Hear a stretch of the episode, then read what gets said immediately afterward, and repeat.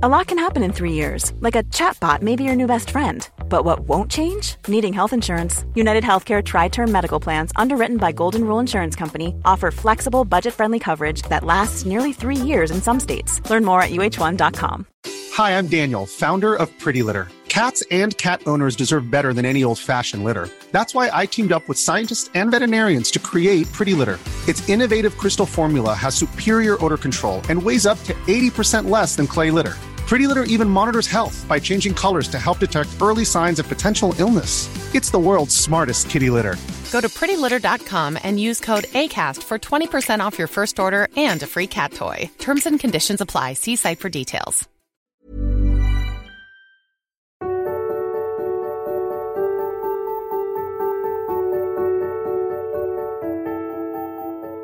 Hi everyone, Benjamin Thompson here. Welcome to episode one of Nature Hits the Books, a new show where I'll be chatting with authors about their new science books.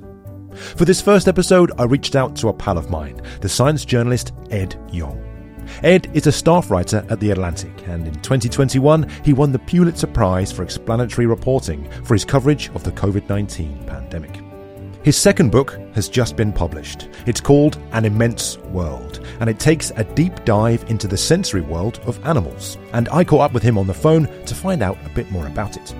We chatted about a bunch of things, including how our human centric view of the world has restricted our understanding of animal senses, how to conceptualize, let alone write down, what it might be like to be an electric field sensitive fish, and what bees might make of us blushing. We really do cover some ground.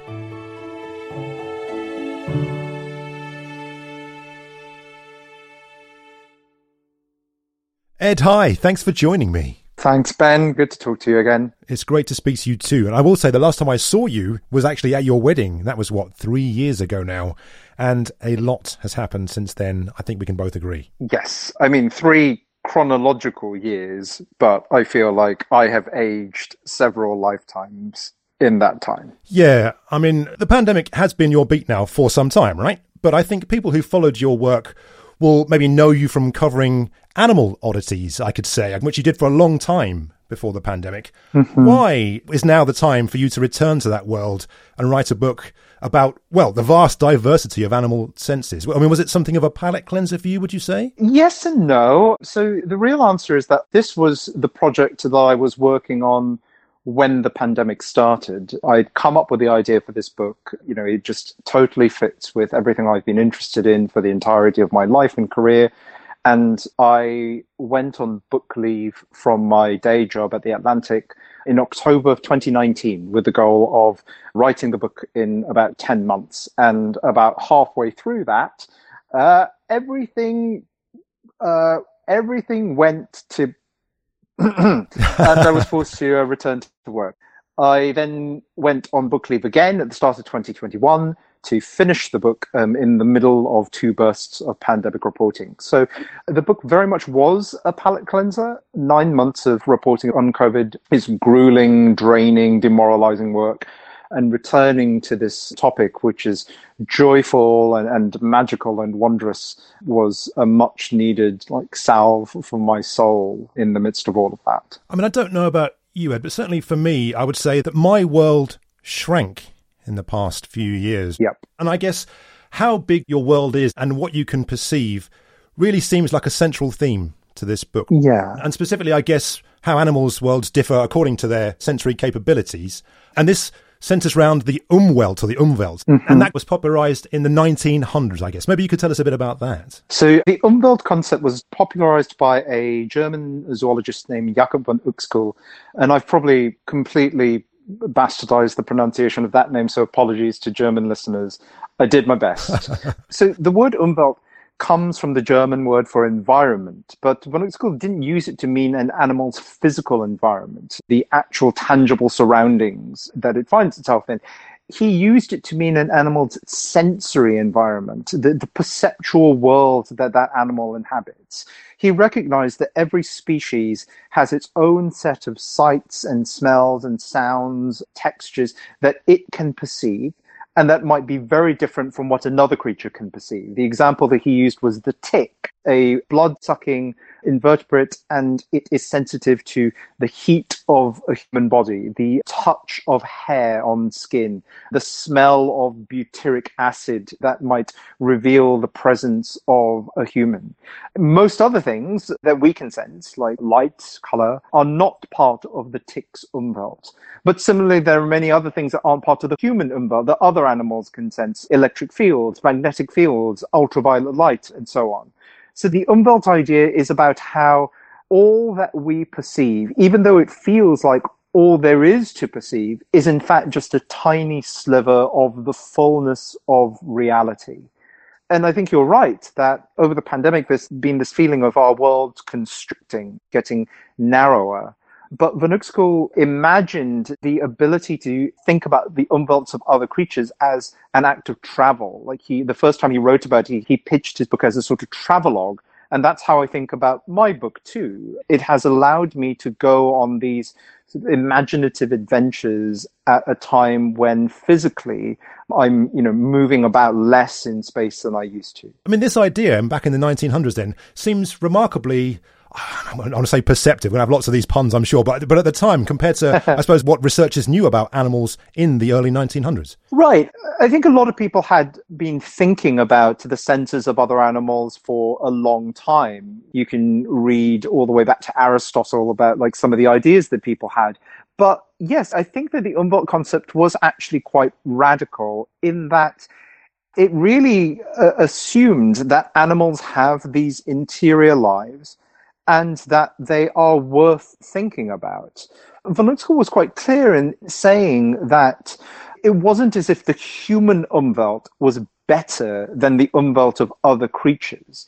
He recognized that each species umwelt is tailored to its own particular needs. It is as expansive and, and as limited as befits the creature in question. And that ran sort of contrary to one of the dominant modes of thinking, which put humans on this sort of pedestal above all other creatures. And you can still see like the remnants of that kind of thinking today when we think about the senses. There is this like strong tendency to anthropomorphize other creatures, to assume that they sense the world in the same way that humans do. And to the extent that we know that they don't, we tend to only value that when they exceed what we're capable of. So there's a lot of talk about like sixth senses or like super senses. But that's sort of not really the idea that Uexküll had. Like, I think his point of view was that these things are worth studying and these other sensory worlds are worth thinking about in their own right, even when they as for example is the case with the tick, are simpler than ours. Yeah, that was the other thing that stood out to me is that we are human centric in our thinking. Things like bird's eye view, I suppose. Like a bird doesn't see like we do. We just think of it as being from really, really high up. You're right. Like if a human actually tried to take a bird's eye view, many weird things would happen. Like we would have close to wraparound vision. Like just watch a duck in a pond, like a simple duck that no one even thinks about. Like that duck can probably see the entirety of the sky without having to move its head which is incredible to me. you know, you would see a whole dimension of colors that we can't see. So yeah, like even when we use language like a bird's eye view to talk about like perspective taking for other species, we radically underestimate the differences. And when you think about sight, then one of the stories that you tell was about ants and UV light, right? And I think this speaks to the whole thing. Like John Lubbock, I think you write, yes. worked out that ants could see UV, where everyone just assumed that they would see like us or just see in black and white. And then everyone said, well, it's just ants. And then said, well, okay, it's some animals, but it's rare. And then, well, but it's just them. And then actually, you know what? It's some mammals as well, but that's actually rare. And then, hey, it's a lot of mammals, but only really simple ones. And then it's like, well, actually, do you know what? Almost all mammals can see UV pretty much except us. right, right. There's this long history in which scientists are at every step just only grudgingly accepting that another group of animals can see ultraviolet light. And now, like, as you say, I think it's pretty clear that the majority of animals that can see color can see ultraviolet, and we are the exceptions. But because we don't see it, we assumed that it was special and that it was rare, and it just took a long time of like pushing back the boundaries of our knowledge of other animals to realize that actually the skill is very common. Like there used to be a lot of talk about how UV was the key to like a secret communication channel. So animals could use it to send like hidden messages to each other with like UV reflective body parts that most other creatures couldn't see. And this is, of course, predicated on the fact that it's secret to us. So we assumed it's secret to us, so it's secret to them. But if most animals can see UV, it's really not very secret at all. You know, many of the people who I spoke to for this book basically said, yeah, no, to me, ultraviolet is just a different color. It's just another color. It just happens to be one that we can't see. And I write in the book, like you could imagine that if bees had scientists. so bees see a spectrum that ranges from green to ultraviolet. They don't see the reds that we see. So you could imagine that a bee scientist would be like fascinated by this color at like the far end of the spectrum, which it might describe as something like ultra yellow. And it might ponder about like how other creatures don't seem to see ultra yellow and maybe ultra yellow is like a hidden communication channel which these weird like two-legged primates use to flash secret messages to each other whenever their cheeks like whenever their cheeks like blush with ultra yellow colors. Um, and then I'll, eventually they would just realize that no actually like it's just another color it's just another color. It just happens to be one that they can't see. And UV was actually kind of discovered, I guess, not that long ahead of when John Lubbock did his ant experiments, right? Mm-hmm. And so it seemed like that was quite a key step, just knowing it was there at all. And I guess that sort of permeates through your book as well, these discoveries that allowed things to happen. I mean, what would you say have been some of the key leaps in our understanding of animal senses? Ooh, gosh. Well, so one really good example of the phenomenon you just described is the discovery of echolocation. So people have been watching bats for millennia and centuries. And it really was only in the 1940s that pioneers like Donald Griffin realized what they were doing, which is that they were emitting high pitched calls and then passing the echoes that return off objects around the bat to work out what's in their surroundings. And that's how they navigate in total darkness. That's how they hunt. And this was so shocking to a lot of people at the time. The idea that bats, as one person put it, like see with their ears. It just sounded so ludicrous that folks like Griffin faced intense skepticism about this idea. But of course, it's right. And I think he wrote about this way in which the limitations of our own senses and the dogmas that we build up because of those limitations restrict our imaginations, which restrict the kinds of questions that we ask about the world, which restrict the kind of experiments that we do, which restrict how we interpret the results of those experiments. So you know, there's often this idea of science as this sort of very neutral, like fully objective process of understanding the world. And it's not. It's heavily influenced by all kinds of biases that we have, and the biases of our senses are among them. And it's stunning that when Griffin established that bats could echolocate, it then became much easier to find examples of echolocation in other creatures. So now we obviously know that dolphins and toothed whales can do it. Um, we know that a lot of other animals have versions of this ability. Oil birds do, um, several small mammals do, and some very special humans can do it too.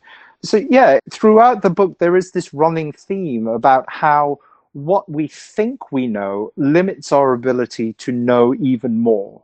I mean, you talk about the scientists struggle to conceptualize these ideas only because they were so alien, echolocation, for example.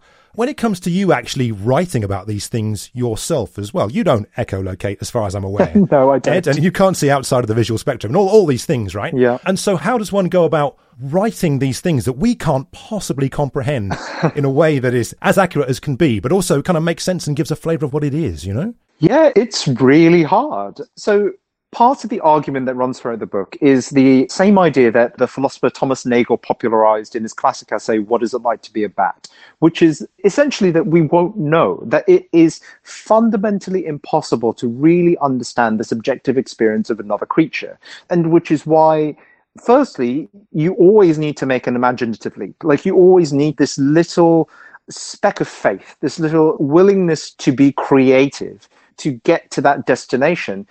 And you need a bit of humility and understanding like i actually won't ever quite get there but it's the journey that matters it's the effort that matters and so for me writing this book like i know i don't have all the answers but i can give you everything we know and i can give you informed speculations about what the animal might be going through and that's what I tried to do. You know, I tried to take us to like the very edge of that chasm between our subjective experience and other animals. Like, let us peer over the edge, you know, maybe do that thing where I'm like, whoa, you know, like, um, and then pull you back. And it's not easy. One thing that made it a little easier was just asking people who work in these fields and who think about these creatures and to ask them how they think about the creatures that they study. Because all of this I've just talked about, like these imaginative elites, they tend to not be in papers, right? They're a little antithetical to what we shove into the scientific literature. But I guarantee you that everyone who really works in this field, every sensory biologist has thought long and hard about what the creatures they study might experience. And if you ask them, you just get some really cool stuff. I mean, that's interesting because I guess when it comes to science, I mean, we can answer maybe the how, right? You can right. do experiments and look at how a fish detects an electric field, like at an anatomical level, but it doesn't necessarily answer the why or the experience. Right. So the electric field thing is a good example. So there are lots of species of weakly electric fish which generate their own electric fields, uh, not enough to, say, shock a human, but enough to allow the fish to sense their environment. So they create the field. The field gets distorted by objects around the fish, whether it's a conductive thing like a plant or an insulating thing like a rock. The fish has receptors on its skin which can detect the distortions in its own self produced field, and it can map those distortions to get a sense of its environment. Now, we know all of that the electric sense is actually remarkably well studied. Um, electric fish have been like model organisms for neuroscientists for a long time. You know, we've mapped the circuitry that allows them to produce and to pass those electric fields in excruciating detail. But the question then is, what does that feel like to the fish? And the answer is we don't know. We really don't know. But when I asked, like, Bruce Carlson, a neuroscientist who studies electric fish, and he had some really wonderful answers. Like he imagined that, you know, if the fish is swimming past like a rock, for example, you might imagine like a cool sensation moving down its flank that would indicate an insulating object is in the environment. So he imagined it as something akin to touch, but operating in a distance several inches away from the fish's body. And that gives me a little portal to what it might be like for the fish. Is that exactly what it's like? Absolutely no idea. but I think this is the kind of thing that we should be thinking about.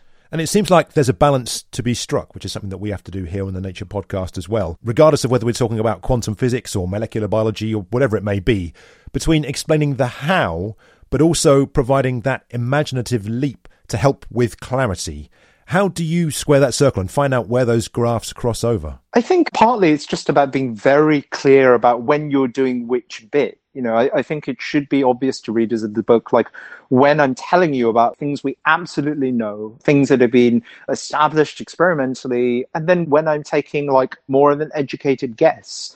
But I think if you didn't do any of the imaginative stuff, eh, the book would just be joyless. Whereas if you just went on like flights in fancy at the time, it would feel like almost like a work of science fiction. This is very much a nonfiction book, and I'm trying to show, you know, both what we know, but but also the, the limits of that knowledge. Look, I'll give you another example, right? So here's a thing we know: um, giant whales, like blue whales, make very deep infrasonic calls, and those calls can travel almost over the length of an entire ocean. And we know this because we have hydrophones that can pick up a blue whale singing near Europe from the coast of America. So we know that the sound can travel over vast distances. Can the whales hear each other over those long distances? Maybe. Can they communicate? Harder to imagine, but not impossible to imagine. So, like, what does a pod of whales actually look like?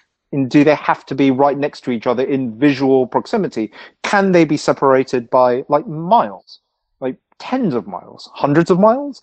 I don't know the answer to this, but you put together what we know about how far the sound travels. You put together the intelligence of these animals, their, their social nature. You think about what they could do with those kinds of signals. And you can let your mind go on like slight flights of fancy in the knowledge that maybe this is wrong and maybe we won't know. But it is worth thinking about because almost like what other option do we have? And some of these then are, I guess, to, to an extent, flights of fancy at the moment because those questions can't be answered yet, right? And maybe even we can't quite conceptualize what those questions are. But presumably, volume two of this, you're hoping that there'll be so much more progress that some of these questions will be asked and answered. I mean, I do hope so, but I've also made a lot of peace with the idea that some of these questions will not be answered. You know, we've talked about whales, right? For very large animals, I think it's difficult to do the kinds of experiments that would answer these questions. And even for like smaller animals, so the bats are a classic example, right? In some ways, echolocation is one of the easiest sensors to study. We have really good equipment that can detect the calls a bat is making. And because echolocation is a very unusual sense in that it is permanently active, the bat needs to create the stimulus that it then uses to sense its environment. It's actually quite straightforward to understand the bat's intent it will aim its sonar beam at different things around it that it's particularly interested in. If it wants more detail, it can call faster.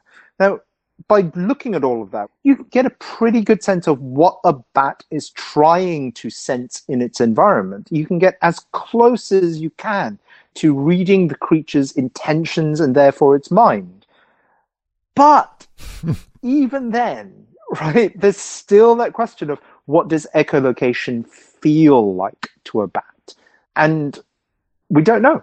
We don't know. I mean, what questions would you like answered, Ed? What's the maybe one thing you're like, God, I wish we knew why that or how that happens? One of the chapters in the book is about magnetoreception, the ability to sense the Earth's magnetic field, an ability that songbirds and turtles and, and apparently a lot of other animals have too.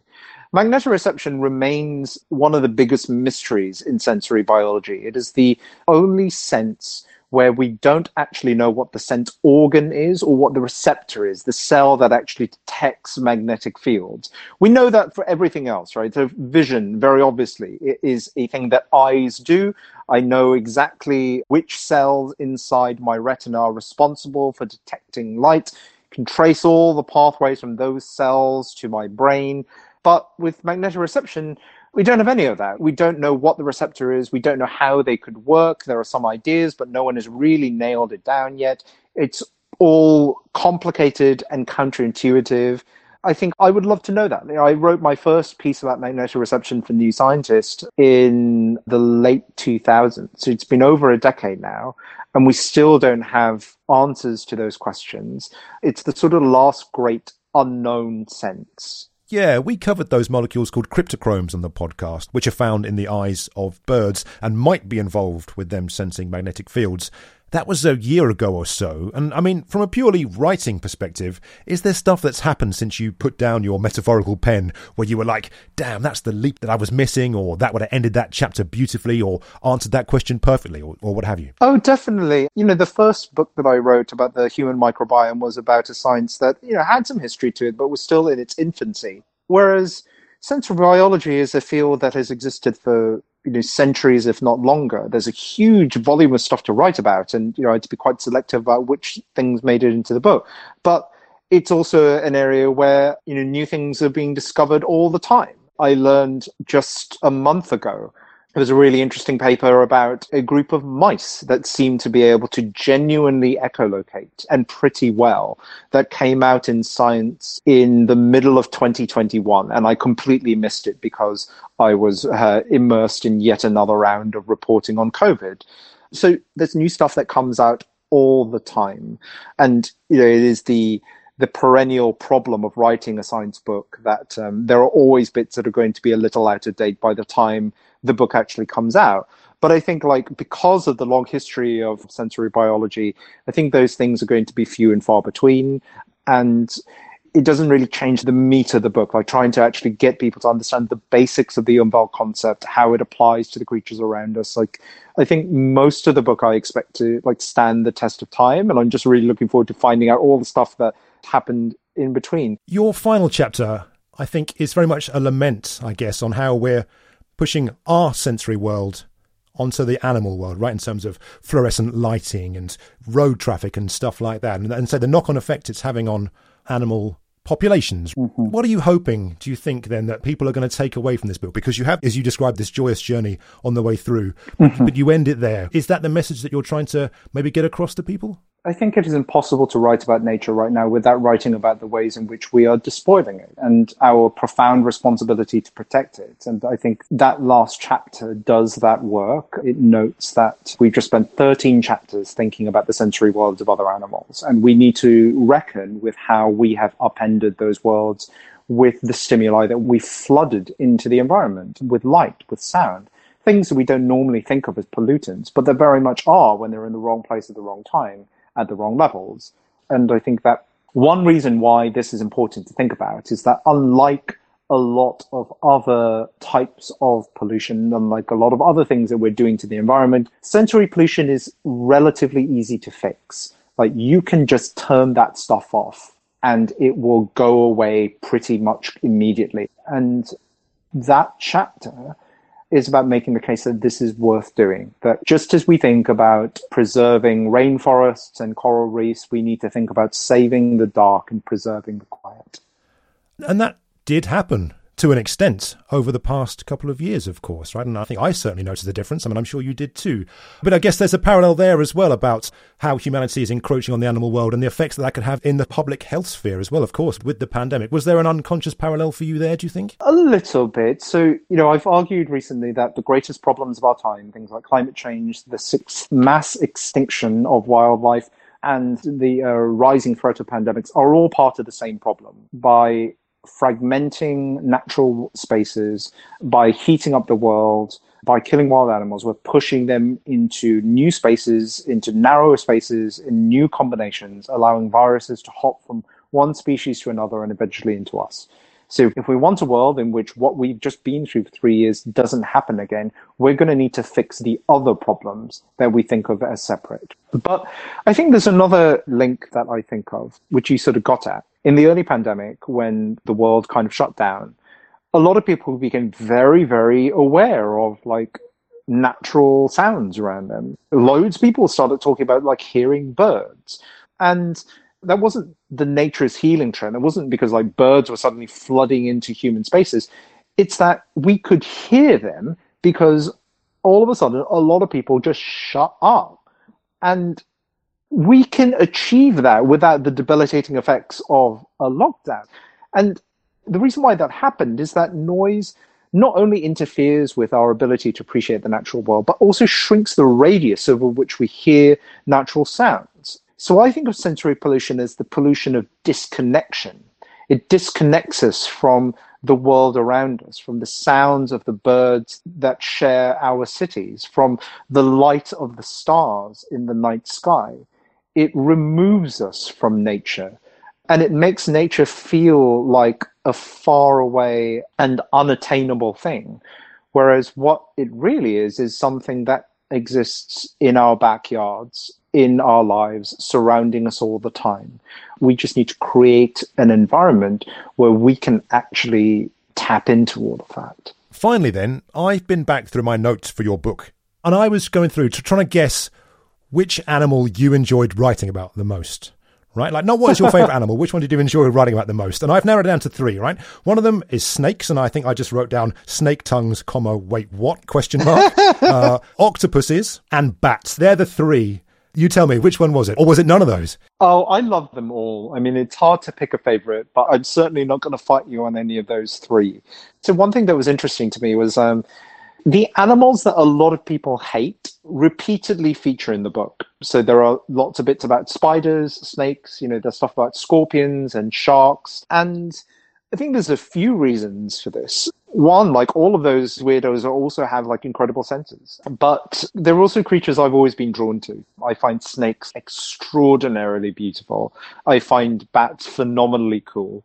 And you know, I think I've always sort of gravitated towards the uh, under under under snakes, under bats, um, the things that get a bad rep because they just seem like, kind of wonderful to me. Well, let's leave it there then. Ed, thank you so much. Thanks for having me. Ed Yong there, and his book, An Immense World, is available now. And that's it for episode one of Nature Hits the Books. If you have any feedback on the show, why not ping us an email to podcast at nature.com with the subject line Nature Hits the Books. Otherwise, look out for episode two later in the year. The music used in this episode was called To Clarity by Ere via Epidemic Sound Getty Images. I'm Benjamin Thompson. Thanks for listening.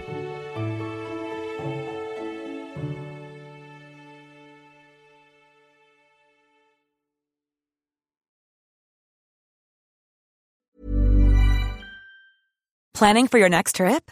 Elevate your travel style with Quince. Quince has all the jet setting essentials you'll want for your next getaway, like European linen, premium luggage options, buttery soft Italian leather bags, and so much more. And is all priced at 50 to 80% less than similar brands.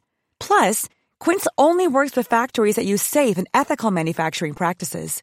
Pack your bags with high-quality essentials you'll be wearing for vacations to come with Quince. Go to quince.com slash pack for free shipping and 365-day returns. Hi, I'm Daniel, founder of Pretty Litter. Cats and cat owners deserve better than any old-fashioned litter. That's why I teamed up with scientists and veterinarians to create Pretty Litter. Its innovative crystal formula has superior odor control and weighs up to 80% less than clay litter. Pretty Litter even monitors health by changing colors to help detect early signs of potential illness. It's the world's smartest kitty litter. Go to prettylitter.com and use code ACAST for 20% off your first order and a free cat toy. Terms and conditions apply. See site for details.